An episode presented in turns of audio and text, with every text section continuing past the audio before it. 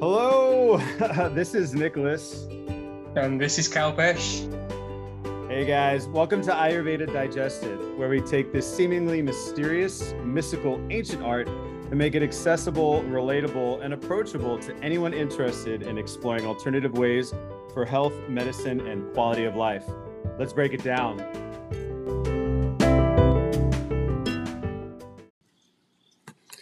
Hello, hello, hello, hello. hello, it is uh, Nicholas here. I'm giggling because I was thinking that it's much more fun when I have either Kalpesh or a guest here, and it's not just me going, "Hey, it's Nicholas." Okay, so truth be told, for years I did a bunch of Facebook Lives back when it first started, back when it was the competition for Periscope, and uh, I found ridiculousness in the way I would start my uh, stuff. But, you know, um, I really got to know a lot of people really well that way. And so, another form that it has taken in my life now is these podcasts. So, I was just having kind of flashbacks right now to that. Um, you know, the one thing about that that makes it challenging is when you're doing the video, and yes, people can leave comments and stuff while you're live but now you can actually bring people on so you can be face to face and have a conversation and record it at the same time. But back then, you just kind of went on and you talked, and it was this like reality television thing. So here's my reality voice podcast thing today. So, as you may have guessed, Kalpesh isn't here today. You know, he and I are learning that five and six hour time zone differences are very challenging to navigate um, three hours, not so bad. 12 hours, not so bad. Five, six, seven, eight, it's a little bit challenging. so, you know, um, in this new global world that we are existing in, you know, it's, uh, it's definitely interesting to learn these things, right? What's possible, what's not, what can I make happen, what's almost impossible. But, you know, he and I are both uh, successful businessmen, and we have calendars that uh, clients fill up and or activities fill up. Um, I have a full activity thing this week, and I'll be doing CEUs uh, for a particular uh, organization that I do um, uh, trainings for. I'm a presenter for them. Um, IFTA, if you've ever heard of it, Interactive Fitness Trainers of America, uh, IFTA fitness.com. Um, we're doing a weekend in Raleigh, so um, I'm excited about that uh, on Saturday and Sunday. But anyway, that's neither here nor there. I can, though, say that I am sitting underneath of the full moon and I'm loving it. Uh, the full moon is shining nice and bright. It will hit peak soon. I won't tell you when because you won't know when I'm recording this. Uh, but anyway, um, I hope that made you laugh. I like to say things that make people laugh, but then when I can't hear them laugh or see the reaction, I'm always like, um, did that land? and now I know you're laughing now. Oh, my friends, my friends, my friends. So it's a beautiful, beautiful full moon. Um, just to recap, uh, on our new moon episode, we had Sebastian, and he was talking with us about all things Ayurveda, especially from an education standpoint, but also from a fluidity standpoint, the ability to kind of take the principles and then morph it into something that is applicable to many different things that can adapt to many different things. Um, one of the reasons why I absolutely love Ayurveda. Um, it is definitely something that really spoke to me at a deep level. And uh, I still have to give many thanks to Dr. Lad, who is the one who delivered it in a way on that one afternoon that I watched his video um, at a CEU thing um, it was a continuing education for Yoga Alliance, and I was like, I must know this man. I signed up f- that next morning for eight classes of his that they were offering through Ayur Prana, and uh, it rocked my world. And then I went to school there. So, um, again, this by no means that um, is to suggest that any other school isn't or should be or dot dot dot. This is just about my story and what I experienced and uh, I hope you can hear the love in my voice for Dr. Lad. Uh, he's just, yeah. he is definitely the perfect vehicle for me to receive Ayurveda in the way that I needed to to really transform my life as I have since then. So, Um, one of the practices that we came up with, uh, you know, for under the full moon and the new moon and kind of progressing forward was, you know, the new moon was in Leo, and I do apologize. I don't know Jyotish or even our traditional horoscopes uh, or astrology that well that I could actually talk about the specific ones. Shout out though, if you are either Jyotish or, you know, a regular astrology, or you happen to know both and can compare and contrast, hit me up so yeah, make sure you guys hit me up. Astrology. Let's do it. so yeah, um, I actually, truth be told, I was recording and then I realized I was rambling. And you know what? I wanted to start over again here. Um, you know, I, I am all about the initial take, but I also know that I want to be a light that empowers those who are listening. And so that's what I'm here doing right now. So, my friends, look, last episode, we talked about all the ways that you can look at Ayurveda through the lens of other modalities of healing, of connecting with self, of connecting with spirit, of connecting with the greater things that are out there. And that's awesome. And you should do that if you feel called to do that. If you feel called to be more pure in your, you know, reading and your way that you deliver ayurveda or mm-hmm. you know its counterparts yeah do that right? You should always feel authentic in the things that you're doing and i think that that is something to really really really really live into. So specifically we talked about you know what makes us feel empowered and to shine bright and to connect to the vision that we have for our life and how does that show up for people and how does that show up for you and you know whatever reflections that that might have brought but then really digging into that leo energy that kingly energy that as you find this vision as you decide on this vision and you know who you are you're able to then project it to the world and feed those around you right? Instead of potentially taking from your you know people so that you can be fed while leaving them all out in poverty. Now, that's an extreme example, and I don't want you to think there. And you can giggle a little bit because, you know. um, sometimes metaphor is so much easier to teach through than just, you know, uh, fact-based information, right? And then, of course, through story, stories elicit emotions, and stories elicit how we feel about it, right? It's easy to resonate with a character rather than, um, you know, uh, a term or just terminology and things like that. So um, I often drop into metaphors. So if you hear something that you're like, what? Maybe I'm using a metaphor. I'll do my best. I commit to trying to be more clear with how I'm delivering stuff. Like I said, I actually just re- recorded 20 minutes of podcast and um, i realized that i had some things i needed to work through things that were preventing me from shining. You know specifically i'll let you know um, you know i had mentioned i had a really tough fall last year. Um, actually uh, just about a year ago uh, this week my father was in hurricane ian and he was in the hospital for three and a half weeks and then recovering for three and a half weeks after that. He had flesh eating bacteria and all this stuff. He survived on the hood of a car hanging onto the hood of a car with his girlfriend and his dog in what might as well have been a level five hurricane. Um, it was like two miles per hour less than, but I'm pretty sure in some places it was level five. Anyway, um, so there was that, and then last week I got that piece of paper from Orphans Court about my mom. And you know, my mom after we got my dad up and ready, that was like you know six seven weeks of getting dad better from the day that he was hit with the hurricane and then mom passed away five days after my dad left for florida. So there was a lot of disempowerment during that time. Um, there was a lot of challenge and strain and change in my life um, up to and including you know this vata that had come into my life and made it almost unbearable to to to perceive and operate in the world. I mean, I felt frazzled all the time. Um, but what I will say is that that excess caused me to have to stop and pay attention and notice and see and reevaluate what I wanted in my life. You know, it wasn't just these events that were causing the vata vitiation. It was my life previously, and that because I wasn't close enough to a balance point, you know, where my prakruti was, the vata just threw me even further out of balance to the point that it was, you know, immobilizing, you know, um, very affecting.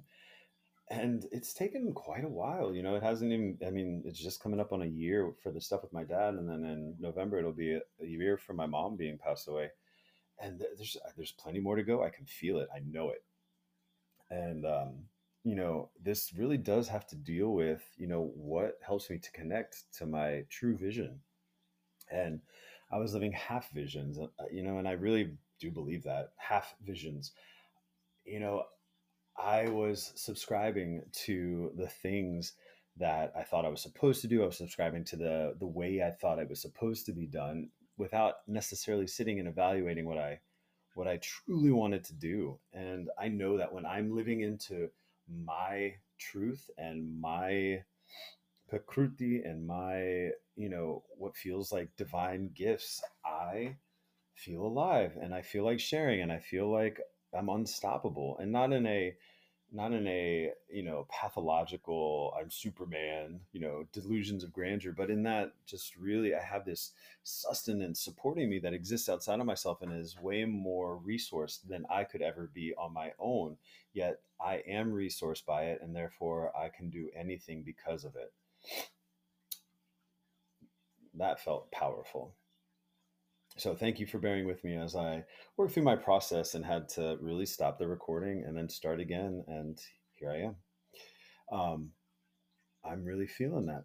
And so coming back to s- stuff, you know, one of the things I was talking about in the other recording was, you know, I feel like my mom, and I wrote about this at her is her eulogy, and the funeral was you know, I felt like she had died of a broken heart. She wasn't allowed to shine and be who she was. She had a lifetime of having to try to figure out what other people wanted and conform to it, you know, and that's generational. That you know, there's there's something about that age group and that that time frame. My mom was 66 when she passed away last year, and uh, anybody out there who's in that age window probably understands, right? You know, it it was challenging. It still is challenging because it stays with us.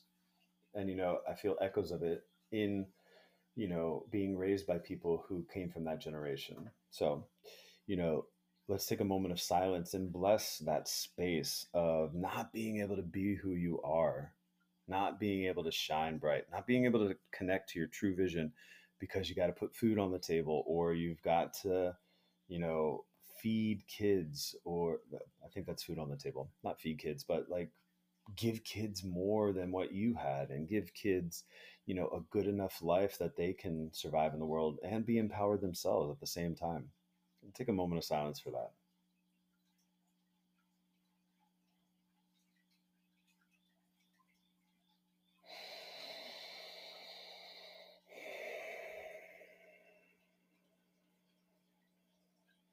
Yeah. Speaking of mourning, right? What could life have been had it been different? What could life have been had things been just a little bit different?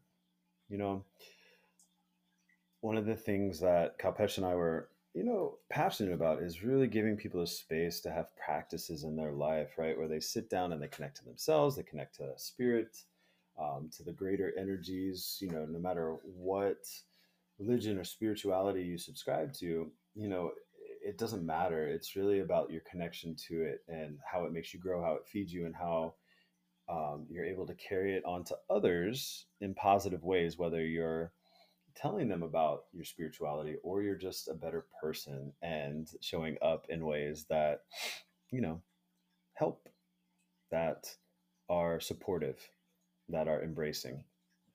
So, I know I'm jumping around and uh, I don't care. we do it in one take. And uh, like I said, you know, even though you don't, you won't hear the previous recording that I uh, deleted.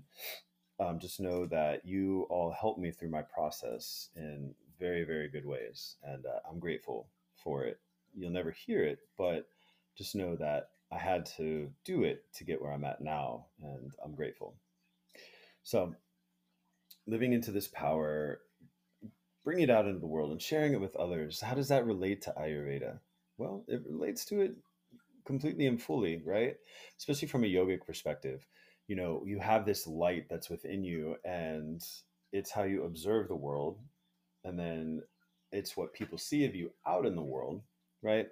But the thing that changes and differs is the the glass or where this light is coming through.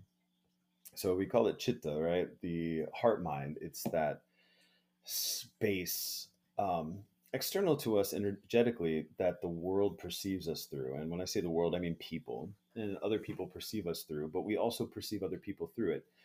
It potentially would be like you sitting inside and looking out through a window into the world. And if the dimensions of the glass aren't the right shape, you can't see 360 degrees. You can't see more than 180, maybe even less than that, right? And so that impacts the perceptions that you're going to have about what you're looking at. And so if we have this perfect heart mind, it's nice and clear and it's not dirty, and we're able to see the world clearly, so we understand it and receive it well without necessarily abusing our senses um, we're taking things in in right ways and then also people are able to perceive us and receive us just as clearly so that there's this deep heartfelt or inner connection through that clear evaluated contemplated and meditated heart mind. And so having these practices helps us clear that heart mind. It helps us clear these habits and it helps us clear these you know imbalances that may exist so that we can interact more clearly and receive more clearly the world that's going on around us and those who do gather around us. So that again we can go back to that idea of shining bright. You know we are shining whether we want to or not. You know it's just the fact of the matter but what are you burning? What fuel are you utilizing? Is it a resinous piece of wood that's creating smoke and clouds and you know uh, a haziness about what's going on or even you know being very noxious? Or is it a nice warmth generating nice pleasant light to be around that people want to gather and commune around? You know what light are you shining out into the world and how is it being received? Now all of this is well and good you know, in that metaphoric space and that, uh, you know, simile space. But how do you do that when life is being crazy? Well, that is a great question, right? I think it depends. It depends person to person, it depends on the situation. But I do know that if you continuously show up well in a state of supported in a state of rested, in a state of service, then anything could show up and you'll be ready and willing and lovingly ready to do it. And, you know, I know that when I'm in those spaces, I really can. And it's been quite some time since I've been there. I get glimpses of it. Um, I sometimes am able to access it. I mean, I used to love to just go and be a volunteer at an event and I had to clean up trash or I had to direct traffic or whatever. I loved it. I loved it. I loved being of service and there was no expectation. You know, maybe sometimes we got paid or maybe I was doing it so that I could fundraise for an organization that I was a part of.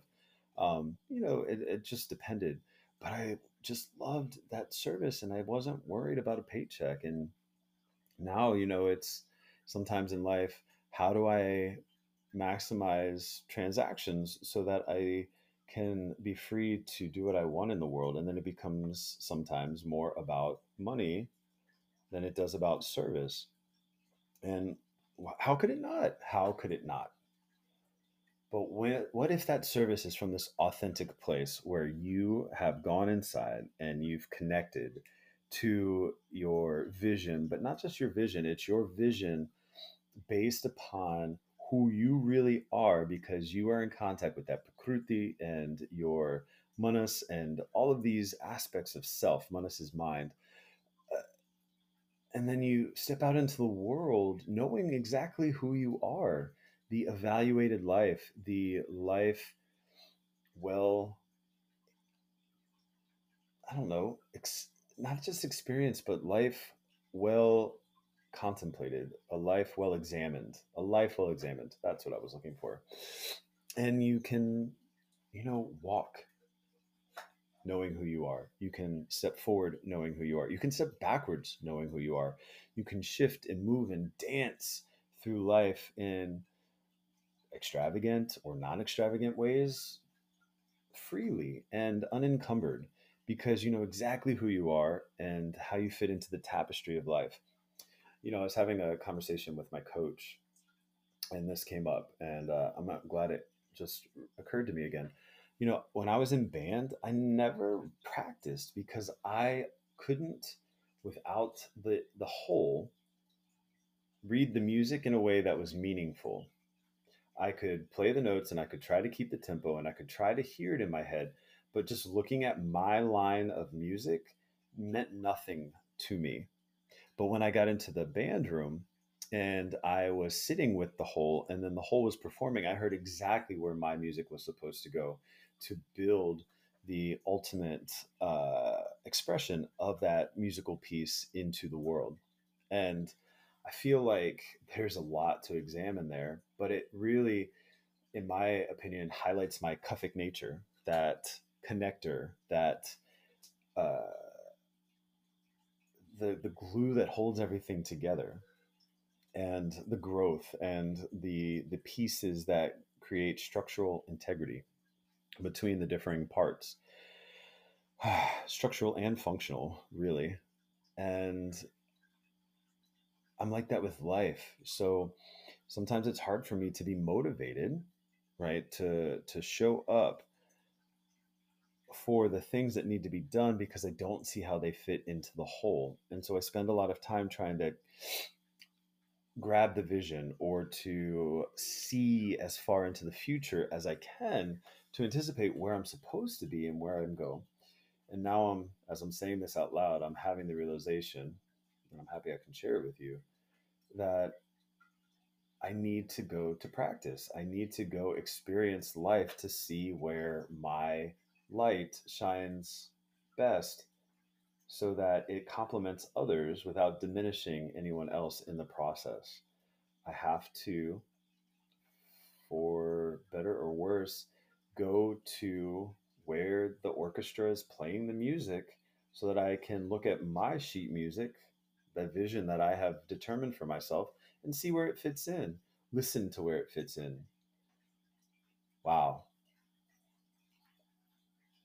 But see, this is interesting because the other types. So a pitta person, for instance, is going to be the person for the most part, especially if we're just distilling it based on a single dosha, they're going to be the one who logically figures out where they belong. So they're going to be able to technically analyze the music and the meter and do a metronome and be able to do it properly. You know, the vata person is more the you know person who can really flow with it and kind of um, what is it?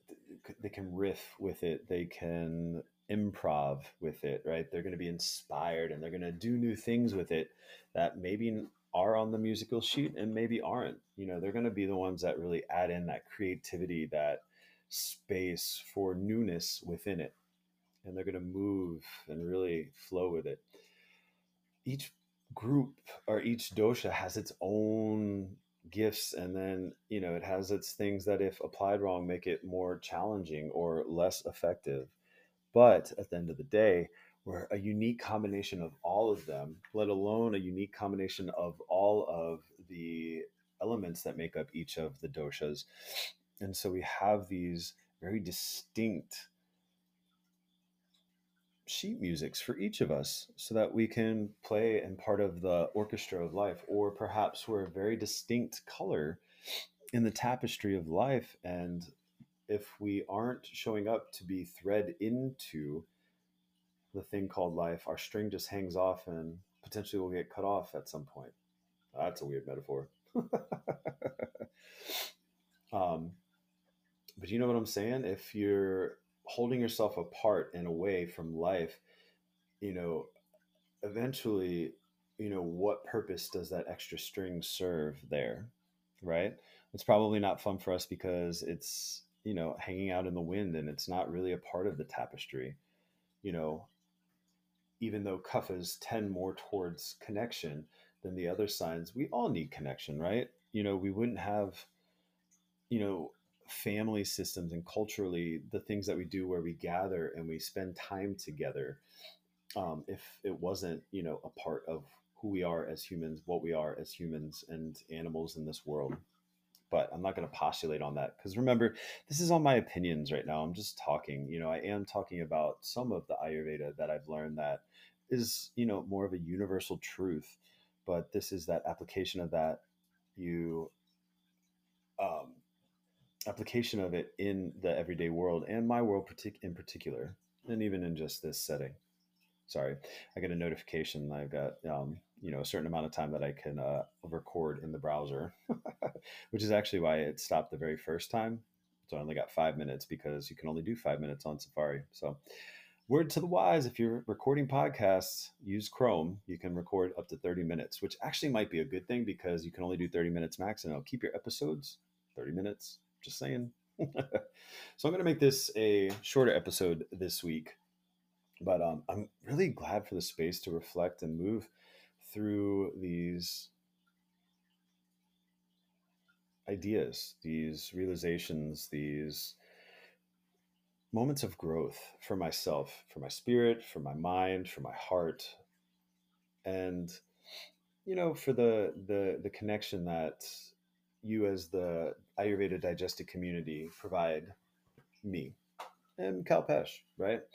We don't have to do this alone we just need to find our tribe that we can do that. And it's so much easier now that we're global as a world, global as, um, you know, different groups, right? We, we're not, we're not restricted by the borders that, you know, were created by our countries and by different groups over the last 100 to 200 to 300 to 400 years or even more, right? Depends on where you're at um, sidebar when I was in Europe and I'm talking to these guys who are distant cousins of mine um, that we didn't know were cousins, but you know we have figured because we have the last name, same last name, and it's unusual. You know, he told me that church across the street was from 743 or something like that, but it was 700, not 1700, 700. you know, were that we could build structures in our life that live that long and well and are able to handle the the the, the storms of life the shifts and changes in life to have the proper maintenance to to make it that far of course you know humans aren't necessarily meant to live you know right now past 115 or whatever but you know, what if we lived more into these principles of Ayurveda? What would be possible, right? You know, even in the Bible, they were talking about people living to 600 and, you know, whatever, uh, 400 and just really long lifespans. You know, what if we lived into Ayurveda and that was possible? But again, you know, in that evaluation, what is the motivation for that? Why would you want to live that long? Is it because you selfishly selfishly want to experience life? Is it so that you can serve more? Is that you so you can have more lessons and then share those lessons with the world? You know, what is motivating you? And then how are you showing up with that motivation and serving or expressing? Right. And I don't see much of a difference. I don't see a difference between serving and expressing. I don't see much of a difference between, you know, living into your truth and letting others live into their truth or supporting others living in their truth. You know, they're to me it's all one and the same. Like if we're being the best us possible, we're serving those who can benefit from us. And if they are living into their light and their vision and their gifts, then they are, you know, sharing those with people, which could be me or, you know, the person that fed them or others out into the world beyond them. And it becomes this chain of instead of pain right chain and pain chain of pain it rhymes it's easy to remember you know mnemonic such as it is. Um, you know it becomes this this embrace of growth and embrace of grace. There we go. I think I just coined a new thing chain of pain or embrace of grace. I don't know, guys. What do you think? I think that's going to be my question at the end embrace of grace or chain of pain. But it's not, di- you know, it's not a dichotomy. These aren't the only two options. These aren't the only two choices, right? If Ayurveda shows us anything, there's a fluidity and that there's, you know, a uniqueness in that expression that um, allows for differing things. And it also allows for things to go out of balance and then work their way back into balance. So, uh, continue meditating on this as we move into this fullness of you know living into our gifts into our vision to being able to shine bright uh, like a lighthouse shine bright like the sun shine bright like our deepest heartfelt joy so my name is nicholas and uh, i am really grateful for the opportunity to take ayurveda to spaces that are easier to understand through metaphor and through breaking it down. So until next time, let's break it down. Namaste.